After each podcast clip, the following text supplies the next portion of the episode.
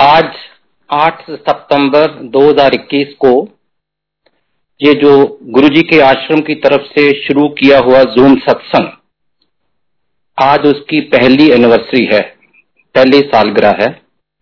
मैं इस मौके पे गौरव अंकल की तरफ़ से, गुरुजी के आश्रम की तरफ़ से सारी संगत को बहुत बहुत मुबारक भी देता हूँ और संगत का बहुत बहुत शुक्राना भी करता हूँ क्योंकि उन्होंने बहुत बड़ी गिनती में आके इस प्लेटफॉर्म को यूज़ किया। मेरे को ये कहते हुए बहुत खुशी हो रही है कि 8 सितंबर 2020 को जब पहला सत्संग शुरू हुआ था, मेरे को ही उस समय भी कहा गया था, मंदिर की तरफ़ से, और आज भी कहा गया है। और इस एक साल में 550 सत्संग हुए हैं। साढ़े पाँच सौ कुल सत्संग हुए हैं which is very large number पुरानी संगत जो गुरुजी के टाइम की, जब गुरुजी के चोला रूप में जिन्होंने गुरुजी को देखा, मिले और उन्होंने अपने एक्सपीरियंसेस शेयर किए, उनके सत्संग कभी कभी पूरा दिन, पूरे, पूरा घंटा ले जाते थे। लेकिन बहुत सारी नई सत्संगत के सत्संग जो हम कभी एक दिन में दो भी करते थे कभी तीन भी छोटे हों तो कर लेते थे, लेकिन उन्होंने भी बहुत बढ़ चढ़ के हिस्सा लिया और वो सारे ही शुक्राने के पात्र हैं। ये सिलसिला जैसे आपको बताया गया था, कोविड की वजह से शुरू हुआ, ताकि संगत गुरु जी के साथ जुड़ी रहे। मंदिर भी गवर्नमेंट इंस्ट्रक्शन के मुताबिक बंद करना पड़ा। बीच में सिर्फ़ तकरीबन छह महीने 19 अक्टूबर से 11 अप्रैल 21 तक ई पास के थ्रू खुला था। उसमें भी सारी संगत दर्शन नहीं कर पाई। पासिस की लिमिट होती थी एज पर रेगुलेशन रूल्स और संगत को गुरु जी के साथ जुड़ने का इससे बढ़िया और सुनहरी मौका कुछ हो नहीं सकता था कि शाम को सात से आठ साक्षात गुरु जी का मंत्र जाप में सारे मंदिर के दर्शन होते थे गुरु जी के। हर महीने के पहले संडे को डुगरी मंदिर के भी दर्शन होते थे और रात को 10 से 11 रोज जूम सत्संग के थ्रू सत्संग होते थे, जिससे कि संगत गुरु जी के साथ पूरी जुड़ी रहे गुरु जी को जानने जो नए आए हैं और गुरु की महिमा को जाने, गुरु की वड्याई को जाने और गुरु जी के साथ इकमिक होके ये रास्ता जो गुरु जी ने दिया है, उसको अपनाएँ। और अपना अपना कल्याण करें। ये मेरे को जो फीडबैक मिला है, जैसे कि ई पास के दौरान मैंने पहले भी बोला था, उस छह महीने में तकरीबन पंद्रह बीस परसेंट वो संगत आ रही थी, जिन्होंने कभी गुरु जी का मंदिर पहले नहीं देखा, और सिर्फ़ और सिर्फ़ जूम सत्संग के ज़रिए ही वो जुड़े थे। तो यह बहुत बड़ी बात है कि इस सिलसिले को हमारी टीम जो है, जो भी इसको चला रहे हैं, मैं एक एक का नाम नहीं लूँगा। संबंधित अधिकारियों ने बहुत मेहनत की, बहुत संगत को कनेक्ट भी किया कांटेक्ट भी किया, और साढ़े पाँच सौ सत्संग एक साल में बहुत अपने आप में उपलब्धि है। और ये satsang is not only for the sake of satsang they have lot of messages जैसे कि संगत ने बताया डिफरेंट प्लेटफॉर्म पे मिलती है फ़ोन आते हैं, बात भी होती रहती है, मेरे से भी होती है, और भी मैनेजमेंट के लोगों से होती है, कि संगत ने कहा जी, हमें बहुत मन में शंकाएँ थी, और वो लगातार सत्संग सुन सुन के बहुत सारी दूर हो गई। उनके क्या क्वेश्चन थे, मेरे को नहीं मालूम, उनके क्या प्रश्न थे, उनके मन में क्या शंकाएँ थी लेकिन वो कह रहे हैं कि सत्संग सुन सुन के ही जो शंकाएँ दूर होगी, क्वेश्चनों के जवाब मिल गए।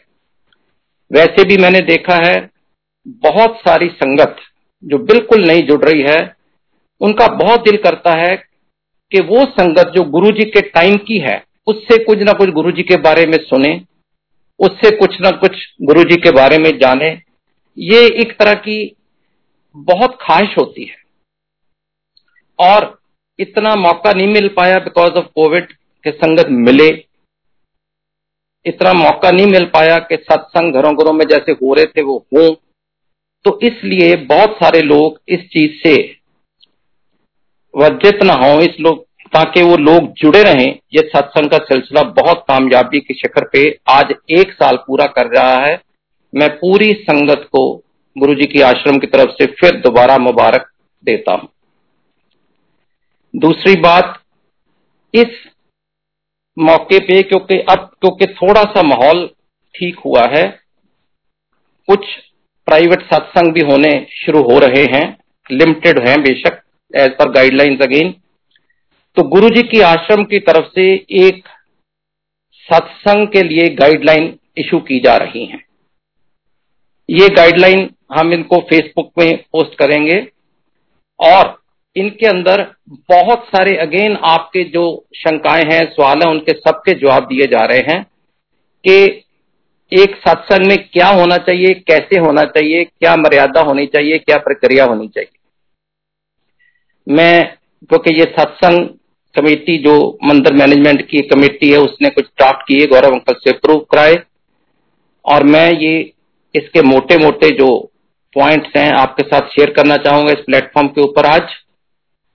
कि सबसे पहले कोशिश ये होनी चाहिए कि सत्संग घर में ही हो। बड़ी सिंपल सिटी तरीके से। और जब कुछ ऐसी मजबूरी हो तो फिर बाहर भी कोई ऐसी जगह पे हो कम्युनिटी हॉल हुए, या कोई बड़ी जगह लेके, जहाँ पे उतने लोग अकोमोडेट हो सकते हैं जितने के गवर्नमेंट अलाउ करती है। सत्संग बहुत सिंपल और बिल्कुल उसके अंदर एक्स्ट्रावेजेंट लेविश खूब सजावट, ये किसी चीज़ की ज़रूरत नहीं है। सिर्फ़ और सिर्फ़ गुरु जी का स्वरूप और गुरु जी की गद्दी, उनका आसन, ये दो हों तो सत्संग करने का पर्पज सर्व हो जाता है। एक रिक्वेस्ट की जाती है कि शब्द या भजन वो ही सत्संग में चलाए जाएँ जो बड़े मंदिर में चलते हैं, क्योंकि ये शब्द या भजन गुरु जी ने खुद ही सिलेक्ट किए और उनको ब्लेस किया हुआ है। तो उनकी लिस्ट भी सर्कुलेशन में आपके पास आ जाएगी। और मेरी ये रिक्वेस्ट है कि वो शब्द जो गुरु जी ने खुद ब्लेस किए हैं, उनको ज़रूर अपने सत्संग में लगाएँ। आजकल लाइव परफॉर्मेंस भी बहुत कॉमन हो रही है। बड़े बड़े आर्टिस्ट आ रहे हैं, बहुत अच्छा गा रहे हैं नो डाउट पर गुरु जी के आश्रम की तरफ़ से आप सबको रिक्वेस्ट की जाती है कि गुरु जी की दी हुई मर्यादा के मुताबिक पहले शब्द कीर्तन कुछ देर ज़रूर होना चाहिए, उसके बाद बेशक आप लाइव म्यूज़िक लाइव परफॉर्मेंस ले सकते हो। और शब्द और भजन जो गुरु जी के ब्लेस किए हैं, जो बड़े मंदिर में चलते हैं, वो मंत्र जाप, आरती और लंगर से पहले ही होने चाहिए, बाद में नहीं, क्योंकि ये मर्यादा गुरु जी की खुद सेट की हुई है। शब्द कीर्तन हमेशा is followed by mantra jaap and Aarti of ओम जय शिव ओमकारा ओनली एक ही आरती होनी चाहिए ओम जय शिव ओमकारा और वो आरती एक ही बार होनी चाहिए। ये शुरू शुरू में देखा गया था, अब तो संगत को कुछ काफ़ी ज्ञान भी हो गया है कि कुछ लोग अगर संगत पचास की है और पच्चीस लोगों ने पहले आरती की तो बाकी पच्चीस नाराज़ ना हो जाए, उनको खुश करने के लिए आरती को दोबारा चला देते याद रखिए, आरती गुरु जी के लिए है, संगत के लिए नहीं है। गुरु की आरती है। ओम जय श्री ओमकारा। ये एक ही बात चलाई जाए, इसको कभी भी संगत को अकोमोडेट करने के लिए रिपीट ना किया जाए। सत्संग आइडली डेढ़ से तीन घंटे जैसे भी आप ठीक समझे होना चाहिए। इसके अंदर शब्द भजन, मंत्र जाप आरती और एक्सपीरियंस शेयरिंग होना चाहिए। उसके बाद ही लंगर प्रसाद सर्व किया जाना चाहिए। और जब चाय प्रसाद या लंगर का भोग लगाते हैं, किसी हैंड टावल के साथ या नेपकिन के साथ भोग की थाली को पूरा कवर किया जाए। देखने में आया है कि कई जगह पे उसको साइड से थोड़ा सा नंगा कर देते हैं फॉर वट एवर पर्पज गुरु जी जानी जाना, उनको बताने की ज़रूरत नहीं कि हमारे घर में सत्संग में क्या बना है। तो जो मर्यादा गुरु जी के टाइम की थी कि चाय प्रसाद, लंगर प्रसाद और भोग थाली जो है पूरी तरह से कवर होनी चाहिए। सत्संग के बाद कोई ताड़ी नहीं बजनी चाहिए, कोई क्लैपिंग नहीं होनी चाहिए, पहले भी नहीं होती थी और मर्यादा के मुताबिक होनी भी नहीं चाहिए। पिन ड्रॉप साइलेंस होनी चाहिए। Mobile phone switch off mode पे हो ताकि आप ध्यान से शब्द और सत्संग सुन सके। गुरु जी कहते थे, जो भी सत्संग में आता है, उसकी खुराक शब्द कीर्तन, उसकी खुराक लंगर प्रसाद और सत्संग है। ये सारे खुराक तभी आपको मिलेगी अगर आप बिल्कुल इस पेशेंस के साथ सुनोगे और फ़ोन की घंटी आपको डिस्टर्ब नहीं करे। तो रिक्वेस्ट की जाती है कि सत्संग में अपने mobile phone switch off mode पे रखा करें। जयकारे कुछ लोग जगाने लगे हैं, सत्संग के दौरान कोई अच्छी बात लगी। जय गुरु जी तो जकारे का भी गुरु जी के टाइम की कोई मर्यादा नहीं। बहुत सत्संग गुरु जी के सिंहासन पे बैठे हुए वो खुद कहते थे, अंकल सुना, आंटी सुना। बहुत सत्संग होते थे, जयकारे नहीं लगते थे। तो इसलिए हम गुरु जी के आश्रम की तरफ़ से रिक्वेस्ट है कि ये जो जयकारा सिस्टम शुरू हुआ है, सत्संग के दौरान वो नहीं होना चाहिए। और जो जो सत्संग है, वो पर्सनल एक्सपीरियंसेस तक के होने चाहिए। आइडिया इज़ कि ये सत्संग सिर्फ़ गुरु और गुरु जी के साथ कनेक्ट करें। इनका आइडिया ये नहीं कि ये संगत को उस पर्सन के साथ कनेक्ट करे जो कर रहा है।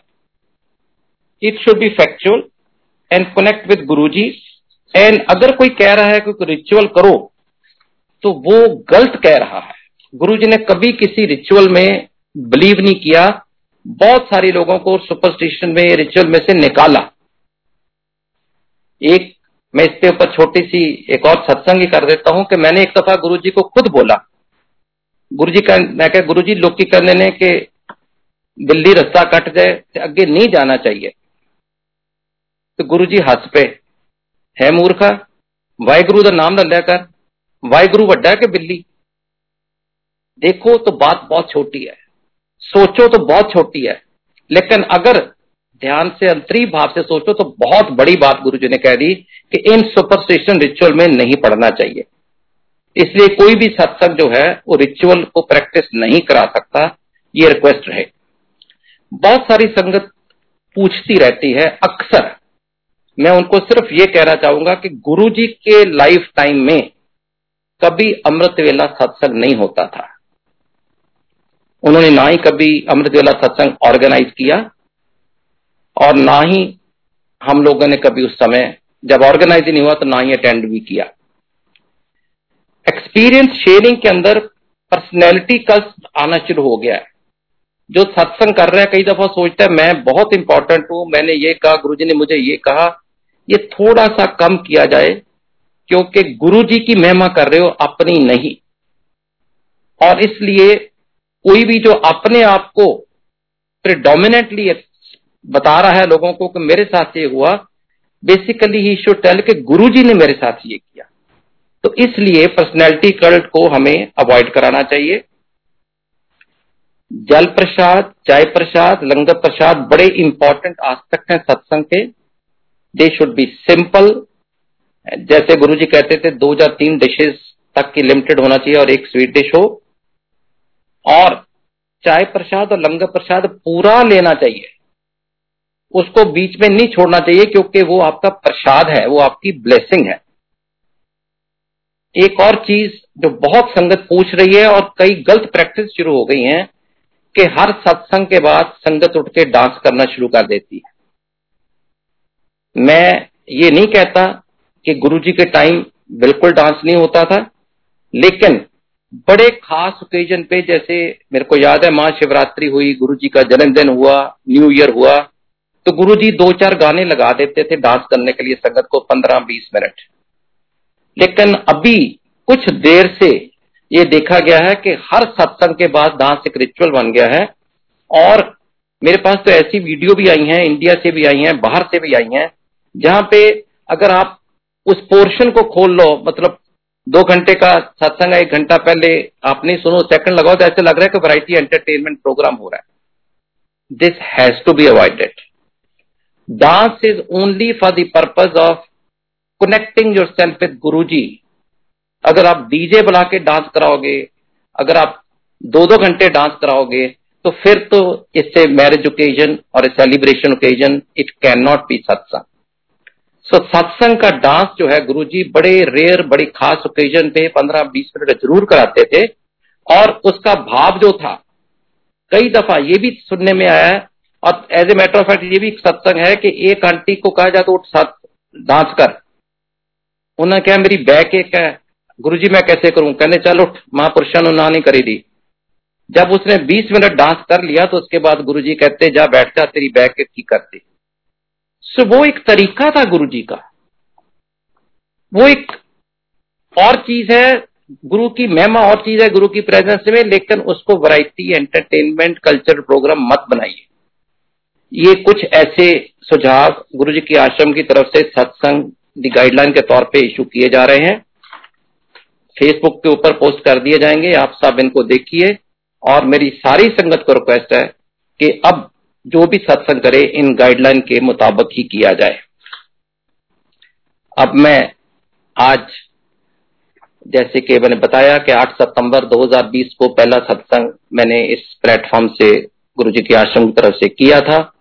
उसके बाद कुछ और मौका मिला, जब जब भी हुक्म हुआ, सत्संग करता रहा और आज फ़र्स्ट एनिवर्सरी के ऊपर मैं अपना ही एक और सत्संग आप सबके साथ शेयर करना चाहूँगा। 2016 पाँच साल हो गए। मेरे को फिर दोबारा हार्ट की प्रॉब्लम हुई। जैसे कि मैंने पहले जिन संगत ने सुना होगा 2010 में मेरा एक दफ़ा केरला में स्टेंट डल चुके थे। लेकिन 2016 में फिर एक प्रॉब्लम हुई। और उसकी एंजियोग्राफी जब की गई तो बताया गया कि स्टेंट फिर लगने बहुत ज़रूरी है। अब स्टेंट डालने के लिए तारीख फिक्स करने लगे थे, मार्च का बात है 2016 को। 7 मार्च को शिवरात्रि थी। मेरे मन में भी आया और गौरव अंकल ने मेरे को कहा कि शिवरात्रि अटेंड करके ऑपरेशन के लिए जाना अंकल। तो मैंने डॉक्टर से सलाह की 8 मार्च की ये स्टेंट का प्रोसीजर सो कॉल्ड सर्जरी और procedure whatever you call was fixed सात को मेरे को एडमिट होना था। शिवरात्रि का दिन था। मैंने मंदिर जाके मत्था टेका, लंगर प्रसाद लिया, एक बजे शुरू हो जाता था, दो बजे चल पड़ा और सीधा जाके एडमिट हो गया, क्योंकि एक दिन पहले एडमिशन ज़रूरी होती है। आठ मार्च को जब सुबह मेरे को स्टेंटिंग के लिए कैथ लैब में लेके गए। वहाँ से डॉक्टर मेरे से बातें कर रहा है क्योंकि एक लोकल एनेस्थीजिया में स्टेंट डालते हैं। आदमी को होश होती है, बातें भी करता रहता है। और बड़े आराम से सारा कुछ प्रोसीजर तकरीबन 45 मिनट्स टू वन आवर में खत्म हुआ और मेरे को रिकवरी रूम में भेज दिया गया। जब मैं रिकवरी रूम में आया तो ये मेरा ऑपरेशन सबसे पहले था सुबह मॉर्निंग में ही, नौ बजे तो दस बजे रिकवरी रूम में आया होगा। ग्यारह बजे के करीब मेरे को बड़ी अनइजीनेस होने शुरू हुई। मेरे को सांस लेने में तकलीफ़ तो एक्सटेंट कैसे लगे कुछ चीज़ ब्लॉक कर रही है। वहाँ पे जो डॉक्टर थे जूनियर जी होते हैं नॉर्मली उस समय सर्जन सर्जरी करके स्टेंट डालने के बाद सीनियर डॉक्टर तो चले जाते हैं तो जूनियर से तो मैंने उनको बोला, मेरे को मुश्किल हो रही है। एंड दे सेट के फॉरेन एलिमेंट अंदर गया है, एक प्रॉब्लम हो जाती है। वो मेरे को इस तरीके का हौसला देते रहे, पर मैं बिल्कुल नहीं समझ पा रहा था, क्योंकि गुरुजी ने ही मेरे को 2010 में एक ज़िंदगी दी थी, और क्योंकि मेरे को दो स्टेंट उस समय भी डाल चुके थे, इसलिए मेरे को पता था कि उस समय तो कोई प्रॉब्लम नहीं हुई थी मेरे को सांस लेने में। इस समय क्यों हो रही है? एनीवे anyway, ये बढ़ती गई प्रॉब्लम मैंने खूब रिकवरी रूम में सारे डॉक्टरों को बुलाया अपने बेटे को बुलाया। उसको भी बोला कि जिस डॉक्टर ने ये किया है उसको फ़ोन करो। वो उस हॉस्पिटल से जा चुका था। ये अटैच टू टू हॉस्पिटल तो my son rang up the doctor. We knew him. I would not like to name the doctor in this satsang. For obvious reasons. तो मेरे लड़के ने उसको फ़ोन किया, saying, uncle papa is having lot of problem and he feels कि उनको सांस आ नहीं रही है ब्लॉक हो रहा है. वो सीनियर था, सियाना था, समझ गया। वो इमीडिएटली सारा काम छोड़ के उस अस्पताल से इधर फिर वापस आ गया। He reach in next half an hour और आते ही उसने जब मेरे सिम्टम देखे और मेरे से बात की, मेरे को वापस कैथ लैब ले गए। कैथ लैब ले जाके उन्होंने फिर दोबारा क्या प्रोसीजर किया, मेरे को पता नहीं लगा। लेकिन उसके बाद वो मेरे को एक हाई डेंसिटी आईसीयू में ले गए। अब पढ़े लिखे लोग को ये तो पता चल जाता है कुछ सीरियस बात होगी जो आपको हाई डेंसिटी आईसीयू में लिया जा रहा है। और वहाँ पे एक जूनियर डॉक्टर को इंस्ट्रक्शन देके मेरे पास ही बैठा दिया। मैं जहाँ पे जिस सोसाइटी में रहता हूँ, ये मेरे सारे आसपास के colleague friends including one doctor they were all camping there but मेरे को नहीं पता चल रहा था क्या हुआ। They were also trying to ascertain next day तक एक दो और डॉक्टर फ्रेंड्स आए। बहुत सारी संगत को भी पता चला कि कुछ प्रॉब्लम हो गई। और नेक्स्ट डे जाके ये पता चला कि स्टेंट डालते वक्त बहुत सीनियर डॉक्टर है, लेकिन गलती किसी से भी हो सकती है। उसने मेरी एक आर्टरी रप्चर कर दी। जब आर्टरी रप्चर होती है तो उसके अंदर से ब्लड ऊज आउट करता है। वो ब्लड मेरी लंग्स के आसपास इकट्ठा हो गया, जिसको मेडिकल टर्म में पेरिकार्डियल इफ्यूजन कहते हैं। ये पेरिकार्डियल इफ्यूजन जब होती है तो ब्लड कंटिन्यूस ऊज आउट होता रहता है, आपके हार्ट के आसपास इकट्ठा होता है, जिससे हार्ट पंप नहीं कर पा रहा ठीक से और मेरे को मुश्किल हो रही थी। वो सीनियर डॉक्टर एकदम समझ गया और ये पेरिकार्डियल इफ्यूजन जो मेरे को बाद में समझ लगी, जब बताया गया it's one of the very rare thing to happen and very few people can come out of it क्योंकि आर्टरी का रप्चर होना, उसका कोई इलाज नहीं है और ब्लड जब तक आ रहा है, जब तक आपको सांस लेने में मुश्किल रहेगी। तो ये जो जूनियर डॉक्टर मेरे पास बैठाया गया था, इसका सिर्फ़ एक काम था, हर दो घंटे बाद, और शुरू में तो हर एक घंटे बाद जितना बार ब्लड इकट्ठा हुआ, उसको पंप आउट करे। उसके पास एक इक्विपमेंट था, वो ब्लड पंप आउट करता रहता था और साथ ही साथ उसको क्लियर करता रहता था। और जब भी मैंने कहना, उसने पूछना, सांस लेने में ठीक हो रहा है, मैं क्या हाँ? और अगर मैंने कहना, सांस लेने मुश्किल हो रही उसने फिर एकदम अपना प्रोसीजर शुरू कर देना। पर अदरवाइज़ हर दो घंटे बाद वो ये पंप आउट करता रहा। मेरे को कहने की ज़रूरत नहीं है। जो गुरु वाले होते हैं गुरु जी पे इतना भरोसा था, मैं ठीक है हाई डेंसिटी आईसीयू में हूँ, कहीं जाऊँ। गुरु जी कहने होंगे चाहिए ना डॉक्टर ने की करना है? ऑपरेशन से मैं करना है। इस सत्संग मेरे मन में ऐसा बसा हुआ था, और मैंने कहा, जो करेंगे गुरु जी करेंगे, किसी और ने नहीं करना। ये सिलसिला तकरीबन 36 से 48 घंटे चला, और गुरु जी की कृपा से ही ब्लड आना बंद हो गया आर्टरी से जब ऊज आउट होना बंद हो जाता है तो नॉर्मल कंडीशन हो जाती है but they have to keep me under observation for few days. They also have to monitor other levels, क्योंकि मेरे को I was a heart patient from 2010 ऐसी सर्जरी के लिए ब्लड थिनर बंद किए जाते हैं और ब्लड का रुकना बड़ा मुश्किल है, और ब्लड थिनर शुरू करेंगे तो फिर आने का डर था it was a catch 22 so मैं हमेशा ही अपना मंत्र जहाँ पढ़ता रहता था गुरु जी को याद करता रहता था। लेकिन बाहर क्या हलचल हो रही थी मेरे को नहीं पता था। और हौली हौली जब मैं हाई डेंसिटी आईसीयू से नॉर्मल आईसीयू में आया तो मेरे को थोड़ा थोड़ा घर वालों ने बताना शुरू किया। अब ये एक अपने आप में बहुत बड़ा सत्संग है।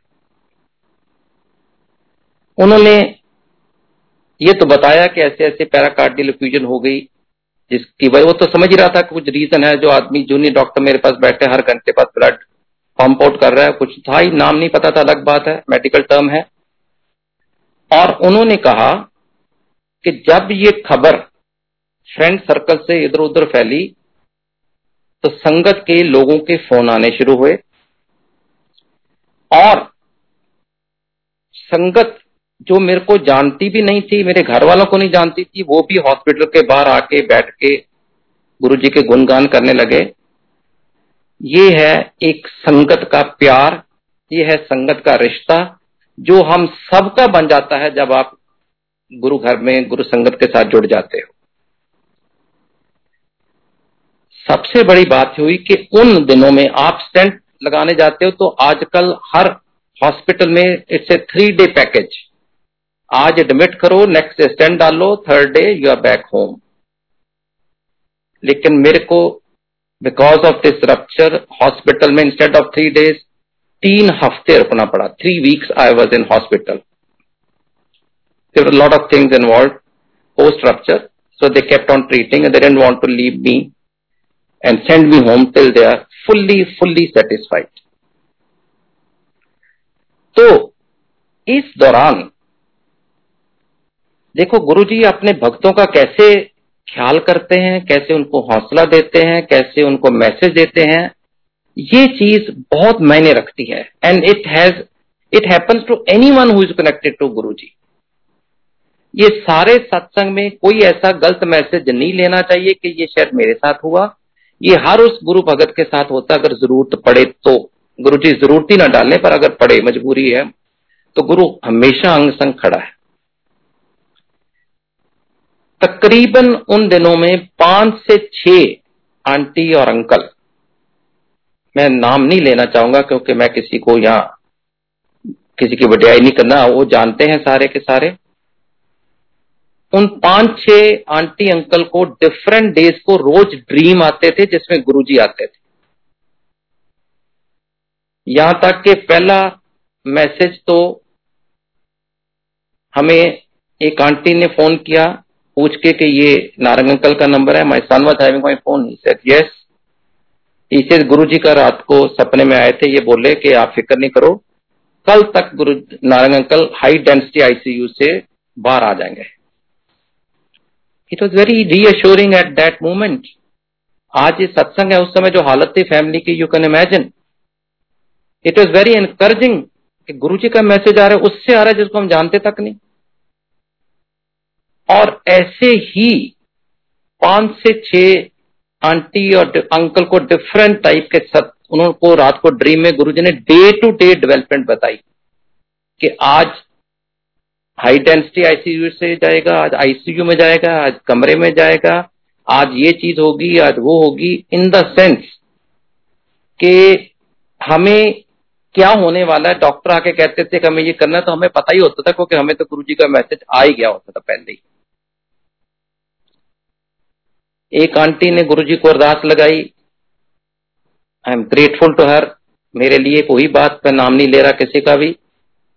और गुरुजी ने रात को आके उस आंटी को सपने में बोला तू तो अपने हस्बैंड दिल्ली अरदास लगाती सी बड़ी प्रॉब्लम सी तो सडनली तू ਉਹ ਭੁੱਲ ਗਈ ਕਿ ਮੈਂ ਤੇਰਾ ਹਲਿਓ ਕੰਮ ਨਹੀਂ ਕੀਤਾ ਤੇ ਉਹਨੇ ਕਿਹਾ ਗੁਰੂ ਜੀ ਉਹ ਹੁੰਦਾ ਰਹੇਗਾ ਤੁਸੀਂ ਪਹਿਲੇ ਇਹਨਾਂ ਨੂੰ ਸੇਧ ਦਿਓ मैं किदा किस किस का शुक्रिया करूं किस किस का धन्यवाद करूं कितनी संगत का प्यार और उनका शुक्राना करने के लिए मेरे पास कोई अल्फाज या लफज नहीं है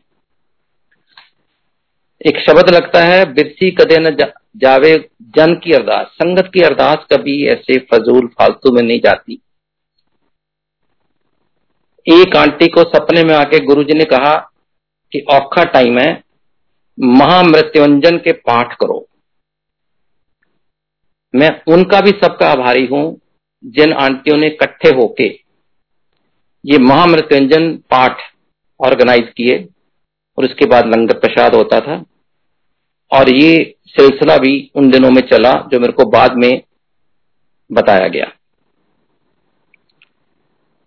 एक किसी को ऐसे ही गुरुजी ने डिवाइन प्रसाद देने के लिए कहा कि नारंग अंकल को तीन दिन डिवाइन प्रसाद दो। अब इसका मतलब ये नहीं कि अगर डिवाइन प्रसाद नहीं हो तो गुरुजी आपका ख्याल नहीं करेंगे बट एनी anyway, दो दिन मेरी आंटी ने डिवाइन प्रसाद लाए। थर्ड डे लाना भूल गए। अब गुरुजी का हुक्म जो आया था कि तीन दिन डिवाइन प्रसाद देना है, अब सोचे भूल गए तो भूल गए। अब बहुत दूर था हॉस्पिटल घर से दो ढाई घंटे का रास्ता। सोचा फोर्थ डे को दे देंगे। लेकिन हम भूलन रहे हैं, संगत है। गुरु जो कहता है वो तो नहीं भूलता। गुरु जी ने दो आंटियाँ भेजी। वो दोपहर के टाइम मेरे को आज तक याद है, ढाई, तीन के बीच। I know them very well again won't name them वो आंटियाँ हाई डेंसिटी आईसीयू में सीधी अंदर आ गई, जहाँ पे कोई अलाउड नहीं था।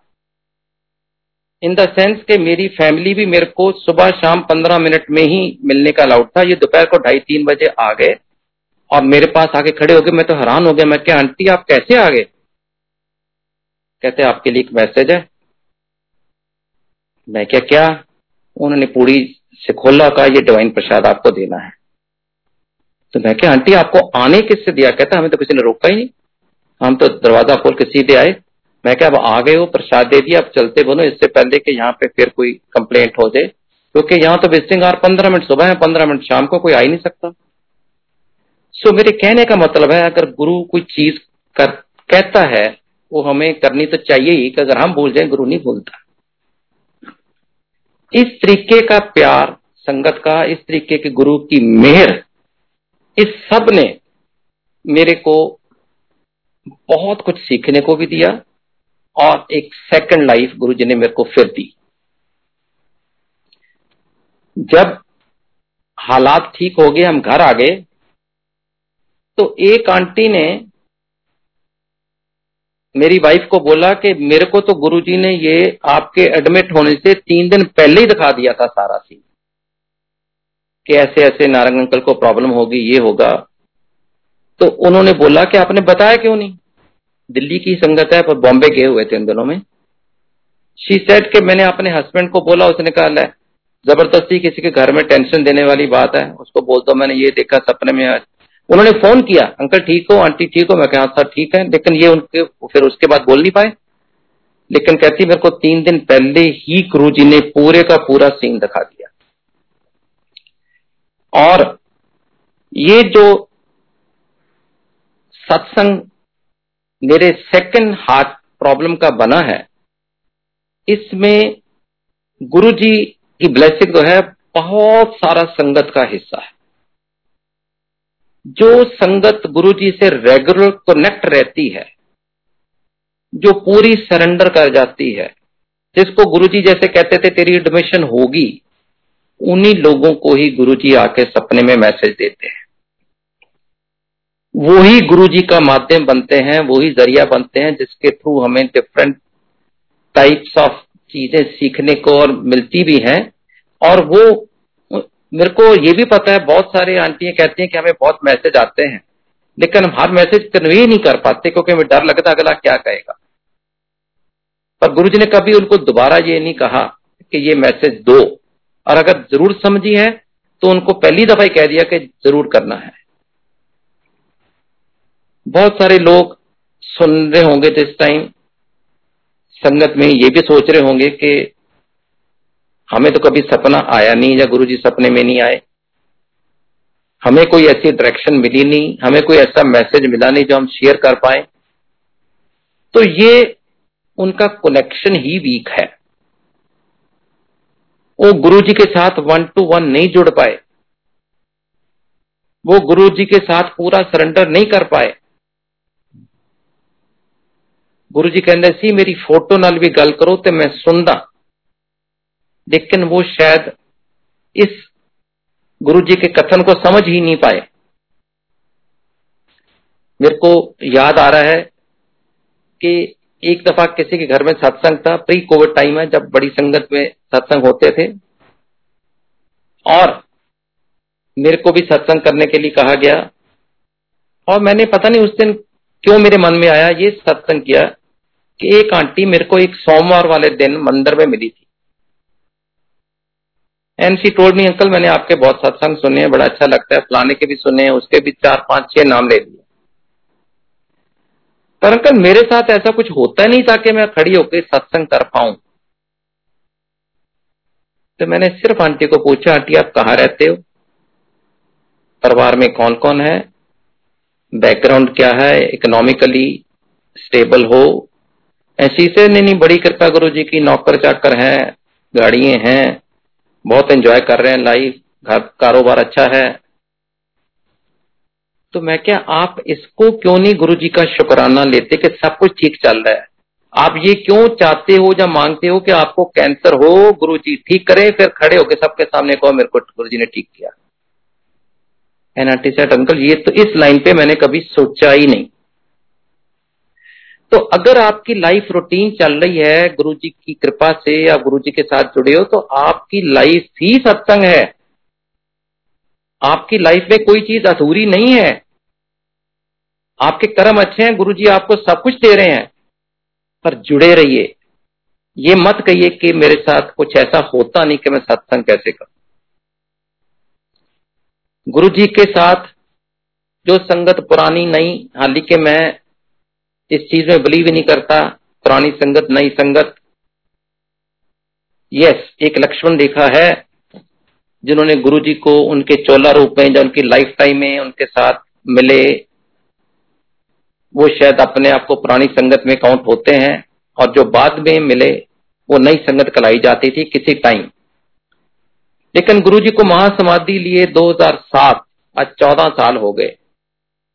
तो अब जो पिछले एक दो साल में आए हैं, वो अपने आप को नई संगत गिनते हैं। जो 2007 से 20 तक या 19 तक आए हैं, वो अपने आप को पुरानी संगति गिनते हैं। दे हैव एवरी राइट क्योंकि उन्होंने गुरु में महाशिव देखा है। उन्होंने एक्सपीरियंस किया है। There is no reason that they should be deprived of that privilege of the facility to be called old संगत। कभी कभी बड़ा मज़ा आता है जब संगत में से कोई आके कहता है, अंकल, इसको थोड़ा सत्संग सुनाओ। तो मैंने जो आंटी मेरे को एक दफ़ा कहने लगी मंदिर में तो मैंने कहा, आंटी, आप कब से आ रहे हैं? कहते, मैं तो पुरानी संगत तो तीन साल से आ रही हूँ, ये अभी दो महीने से आए। और गुरु जी कहते होते थे, किसको कब बुलाना है, उसका टाइम मैं फिक्स करता मेरे को जब गुरु जी ने बुलाया था, मेरे को कोई तकलीफ़ नहीं थी, कोई बीमारी नहीं थी कोई ऐसी प्रॉब्लम नहीं थी जिसके लिए मैं गुरु ढूंढता या गुरु के पास जाता। गुरु जी ने मेरे को उस टाइम बुलाया, आप कह के बुलाया, क्योंकि उनको पता था कि इसको मैंने आगे के लिए ब्लेस करना है। ये जो मुश्किलें बाद में आई 2010 में फ़र्स्ट हार्ट अटैक 2016 में second heart attack both time new life Guru ji को तो पता ही था कि इसको ब्लेसिंग की ज़रूरत तब पड़ेगी तो अभी बुला लो। तो इसलिए जब जब टाइम होता है, गुरु खुद बुलाता है। ये ठीक है कि जब गुरु जी चोले रूप में थे तो कह के बुला लिया, कुछ साधन बन गया। आज संगत को कभी उनके रिलेशन कभी आंट गुआंट के लोग नेबर्स कभी दोस्त, यार, कोई ना कोई तरीके से उनको कहते हैं कि आपको वहाँ जाना चाहिए गुरु जी के। आपकी ये मुश्किल ठीक होगी, जहाँ आप उनको अरदास करो, जो आपके हित में, भले में होगा। तो ये गुरु का बुलावा ही होता है। क्योंकि आपने उससे पहले, उस समय तक गुरु जी के बारे में जहाँ तो सुना नहीं होता, जहाँ उसको बड़ा कैजुअल ले लिया होता है। तो अगर गुरु जी ने बुलावा देना है, उसका टाइम गुरु फिक्स करता है। अगर गुरु जी ने एडमिशन करनी है आपकी, उसका टाइम गुरु फिक्स करता है। बहुत कम लोगों को, मेरे को याद है कभी कभी हम बैठे होते थे तो दो चार लोग आने मतलब काफ़ी लोग आने गुरु जी ने कहा, ले भाई, इससे बड़ा किस्मत वाला थी पहले दिन ही एडमिशन होगी. एडमिशन मींस गुरु चरणों में, गुरु दरबार में आपके एडमिशन हो जाना बहुत बड़ा एक सर्टिफिकेट ऑफ़ मेरिट गिना जाता है। नहीं तो ज़िंदगी निकल जाती है, गुरु के दरबार में आपकी एडमिशन नहीं होती। क्योंकि आप फिजिकली तो वहाँ चले जाते हो मेंटली इतने साउंड या स्ट्रांग नहीं होते स्पिरिचुअली इतने कनेक्ट नहीं होते तो गुरु आपके ऊपर बख्शिश नहीं बरसाता जब तक आप टोटल सरेंडर और डायरेक्ट कनेक्शन नहीं करो। तो गुरु जी की theory direct connection and total surrender are the only two fundamentals on which sangat should connect to me तो इसलिए मैं संगत को रिक्वेस्ट करूँगा कि डायरेक्ट कनेक्शन बनाइए गुरु जी के साथ जुड़िए 24 घंटे में से जो 10 मिनट मिलते। गुरु जी कहते थे, मेरे साथ जब भी बैठ जाओ वही अमृत वेला। है लेकिन बैठो तो गुरु के साथ जुड़ो तो गुरु से साथ वन टू वन बैठ के जब आप बात करते हो, उसका एक अपना ही नशा है। वो सिर्फ़ आपको पता होता है, मैंने कहा कहा और गुरु को पता होता है जिसने सुना। लेकिन अगर आपकी सोच ये हो कि मैंने तो कह दिया, पता नहीं गुरु ने सुना है कि नहीं सुना तो फिर आपके कहने का ही पर्पज सर्व नहीं हुआ। क्योंकि आपके मन में शंका है तो सरेंडर तो ना हुआ। जब आप अकेले में बैठ के गुरु के साथ कोई बात करते हो, आप ये मान के चलो कि मैंने की और गुरु ने सुनी, हमारे दोनों के बीच में है। अगर ये मन की अवस्था है टोटल एक्सेप्टेबिलिटी है टोटल सरेंडर है तो गुरु के साथ जुड़ने का फ़ायदा है।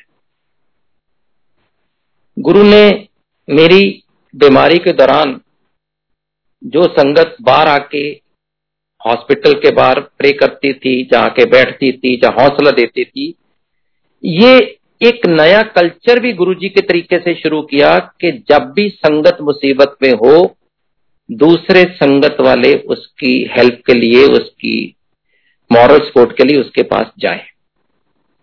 मेरे को बहुत खुशी होती है देखने के लिए कि बीच में कुछ पुराने संगत के लोग, या नए कह लो जो भी हो मतलब अगर वो बीमार हुए, तकलीफ़ हुई, उनकी हार्ट प्रॉब्लम है, उनको किडनी ट्रांसप्लांट है कितने ही केसेस हैं। उनका ब्लड ट्रांसफ्यूजन है, और जब वो खुद आके कहते हैं, जी, कल मेरा था हॉस्पिटल में सॉरी, पिछले हफ़्ते था, बहुत अच्छा हो गया। और ये पाँच छह संगत के लोग ही आए, वही उन्होंने ड्यूटी बांटी, वही रात ड्यूटी पे रहे, मेरे को किसी को, अपने रिश्तेदार को बुलाना नहीं पड़ा। कितनी खुशी होती है कि गुरु जी कहते होते थे, अल्टीमेटली ये परिवार जो मैं बना के जा रहा हूँ, ये ही परमानेंट है। गुरु जी कहते थे, आपके बहन भाई सके बहन भाई सब छोड़ जाएँगे, लेकिन गुरु संगत, गुरु परिवार आपका अटूट हिस्सा बनी रहेगी। उस आदमी या उस आंटी को कितनी तसल्ली, खुशी मिलती है कि जब दुख में उसके साथ गुरु संगत बैठती है, उसका दुख आधा हो जाता है। उसको ये लगता है कि गुरु मेरी बात सुन रहा है। उसके रिश्तेदार आते हैं तो उसको वो फीलिंग और सपोर्ट नहीं मिलती जो गुरु संगत से मिलती है। स्ट्रेंथ नहीं मिलती वो ताकत नहीं मिलती। तो इसलिए गुरु जी कहते थे, मैं संगत में ही बसता हूँ। और जब भी सत्संग करते हैं, हमेशा हम कहते हैं कि गुरुजी आप ही संगत लाओ जिसको लाना है। और गुरुजी हर सत्संग में भी आते हैं और संगत इतनी प्यारी है और उसके लिए गुरुजी ने अपने फ़िज़िकल फॉर्म में जब थे, हमने देखा कैसे कैसे वो कष्ट लोगों के लेते थे,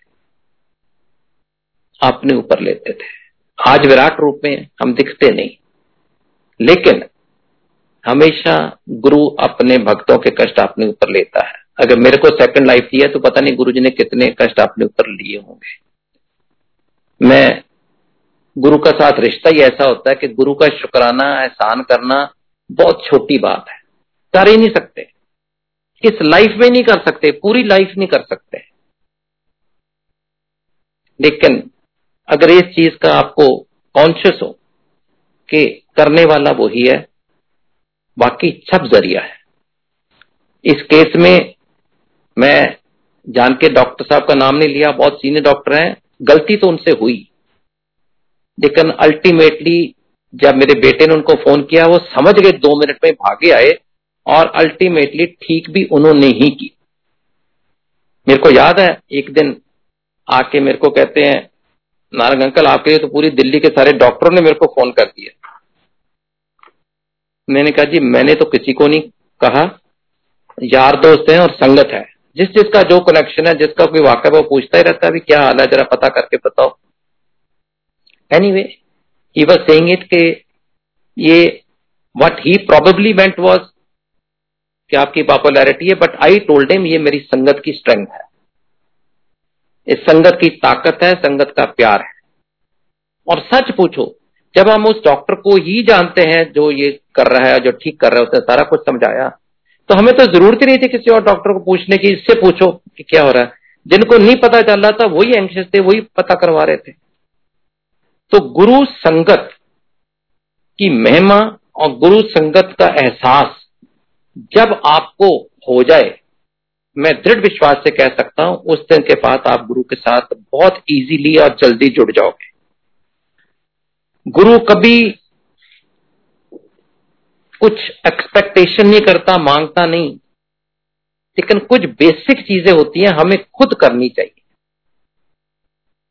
गुरु का ध्यान लगाना चाहिए।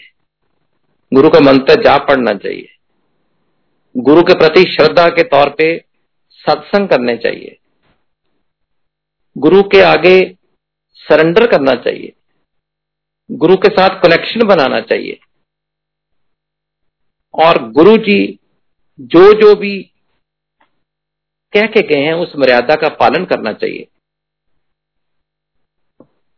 इस सत्संग का कोई भी मिस इंटरप्रिटेशन नहीं लेनी चाहिए। और ना ही इस सत्संग का मतलब यह है कि जिसको डिवाइन प्रसाद नहीं मिला, वो शायद ठीक नहीं होगा। बहुत कष्ट लोगों के डाले हैं। गुरु जी ने कितनों का कैंसर ठीक किया, अपने लाइफ टाइम में आज भी कर रहे हैं, उसमें कोई डिवाइन प्रसाद नहीं होता। लेकिन ये हर जो चीज़ होती है इंडिविजुअल होती है पर्सनल होती है। अगर गुरु जी ने किसी को कह दिया कि तुमने इस दिन ये काम नहीं करना तो उसके लिए है। तुमने ये चीज़ नहीं करनी किसी चीज़ के लिए भी तो उसके लिए है। उसको जनरलाइज मत करिए। शेयर कर सकते हो। लेकिन it should not come as a message Guru की महिमा जब सुनते हो, गुरु जी के सत्संग सुनते हो, उसका अंतरी भाव समझने की कोशिश करा करो।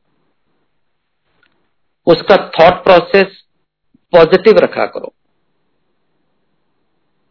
ये ज़रूर कह सकते हो कि अगर ये चीज़ एक्स आदमी के साथ हो सकती है, मेरे पास साथ भी हो सकती है अगर मेरे को मुसीबत आए, क्योंकि मैं भी गुरु से उतना ही जुड़ा हूँ, जुड़ के दिखाऊँगा।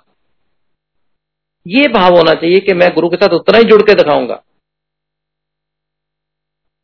पहली अरदास ये कि मेरे को मुसीबत ना आए, अगर आए तो गुरु ही मेरा राखा करे। फिर मेरे को चिंता कोई नहीं, वरी कोई नहीं। तो गुरु के आगे पूरा सरेंडर गुरु के साथ डायरेक्ट कनेक्शन फुल फेथ तो किसी चीज़ की घाट नहीं है। और ये लेके चलो, गुरु संगत में बसता है। संगत ही आपकी स्ट्रेंथ है, संगत ही आपका मान और प्यार है। आज गुरु मंदिर अभी खुला नहीं है, गुरु जी का आश्रम, बड़े मंदिर दर्शन ही लोग कर पा रहे। आप लोगों को बहुत अजीब लगता है, मेरे को मालूम है, बड़े फ़ोन आते हैं, और हम जो बैठे हुए हैं इधर